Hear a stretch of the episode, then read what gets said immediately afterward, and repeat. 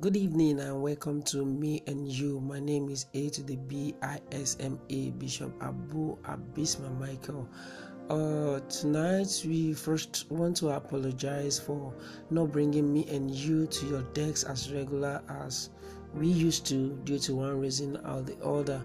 No, we hope our apologies are accepted.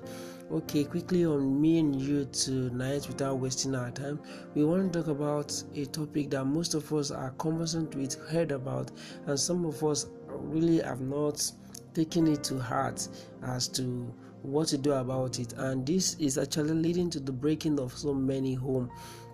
On Me and You this evening, we want to be looking at the topic third party in a relationship or in a marriage. Now, most times, many of us often see our friends as third party in our relationship, and that is why so many ministers have told us, or so many people have told us, parents have warned us in our marriage or relationship not to involve third party in our relationship. But I'm not going to be talking about the friend aspect right now. I'm going to be opening our eyes to see a part of us that is actually becoming a third party, probably in our relationship or in our marriage. Let's start from the relationship aspect. Most of us have forgotten that our phone is actually a third party in our relationship.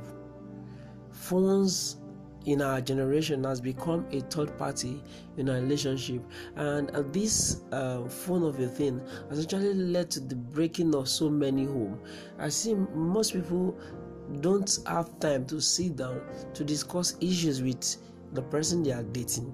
Rather, they go online to look for things on how to resolve issues that they are supposed to sit down and discuss one-on-one with their partner.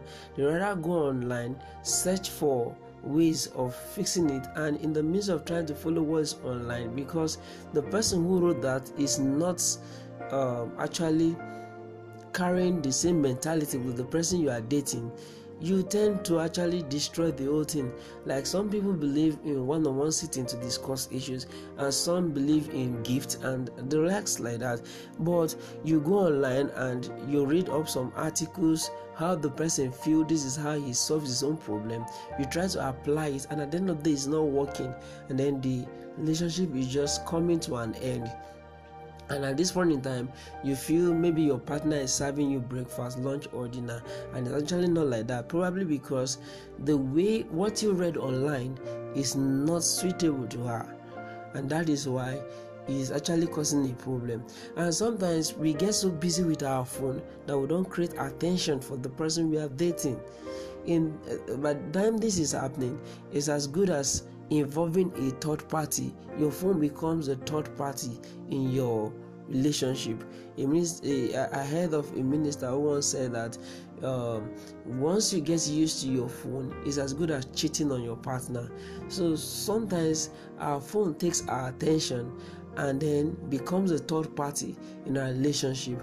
I see some people, when things happen in their relationship, they post it online, directly or indirectly, and the person they are actually trying to put on their status already know, their partner already know, okay, this person is referring to me, and cunningly they try putting their people start dropping up their idea or issues or the way they feel about the issue, and before you know, some of us speak wrong information and start reacting.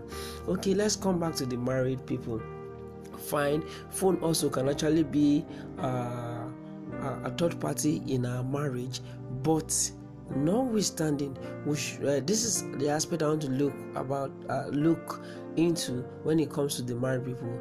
Most of us should know our children are also what third party in our relationship. The relationship is actually between you and your husband. The children are just coming in. You are just supposed to nurture them, and okay. So at this point in time, you are not supposed to share issues that actually comes up between your husband and wife with the children, so that you don't end up putting blame on either the wife or the husband before your children, and then the children start hating one party probably because something went wrong, and then you're trying to try and make them see reasons why this thing went wrong, and before you know, you are casting blame on the husband or on the wife, and the children start picking offenses at this point in time, picking offenses against their father or against their mother, and begin to be one-sided. And then at the end of the day, the house is just not balanced enough. So when you have issues with your husband, it's an husband and wife thing, it is two of you have become one. Look for a way of solving that issue instead of bringing in your children into the issue. The relationship was there before they came. You people know how you've been settling your issues before they came. So don't bring in your children into your marriage affairs. That is what I'm trying to say is, I'm not saying you guys are not family, but when it is husband and wife, let it be husband and wife, not husband, wife, and children. And when it is husband, wife, and children, let it be husband, wife, and children. It's not necessary until you take issues outside before you are involving third party. There are some third parties that are within your children, your phone, and those things are third parties. You don't get them involved in your relationship when there are issues. What you need to do is sit down one-on-one, iron things out.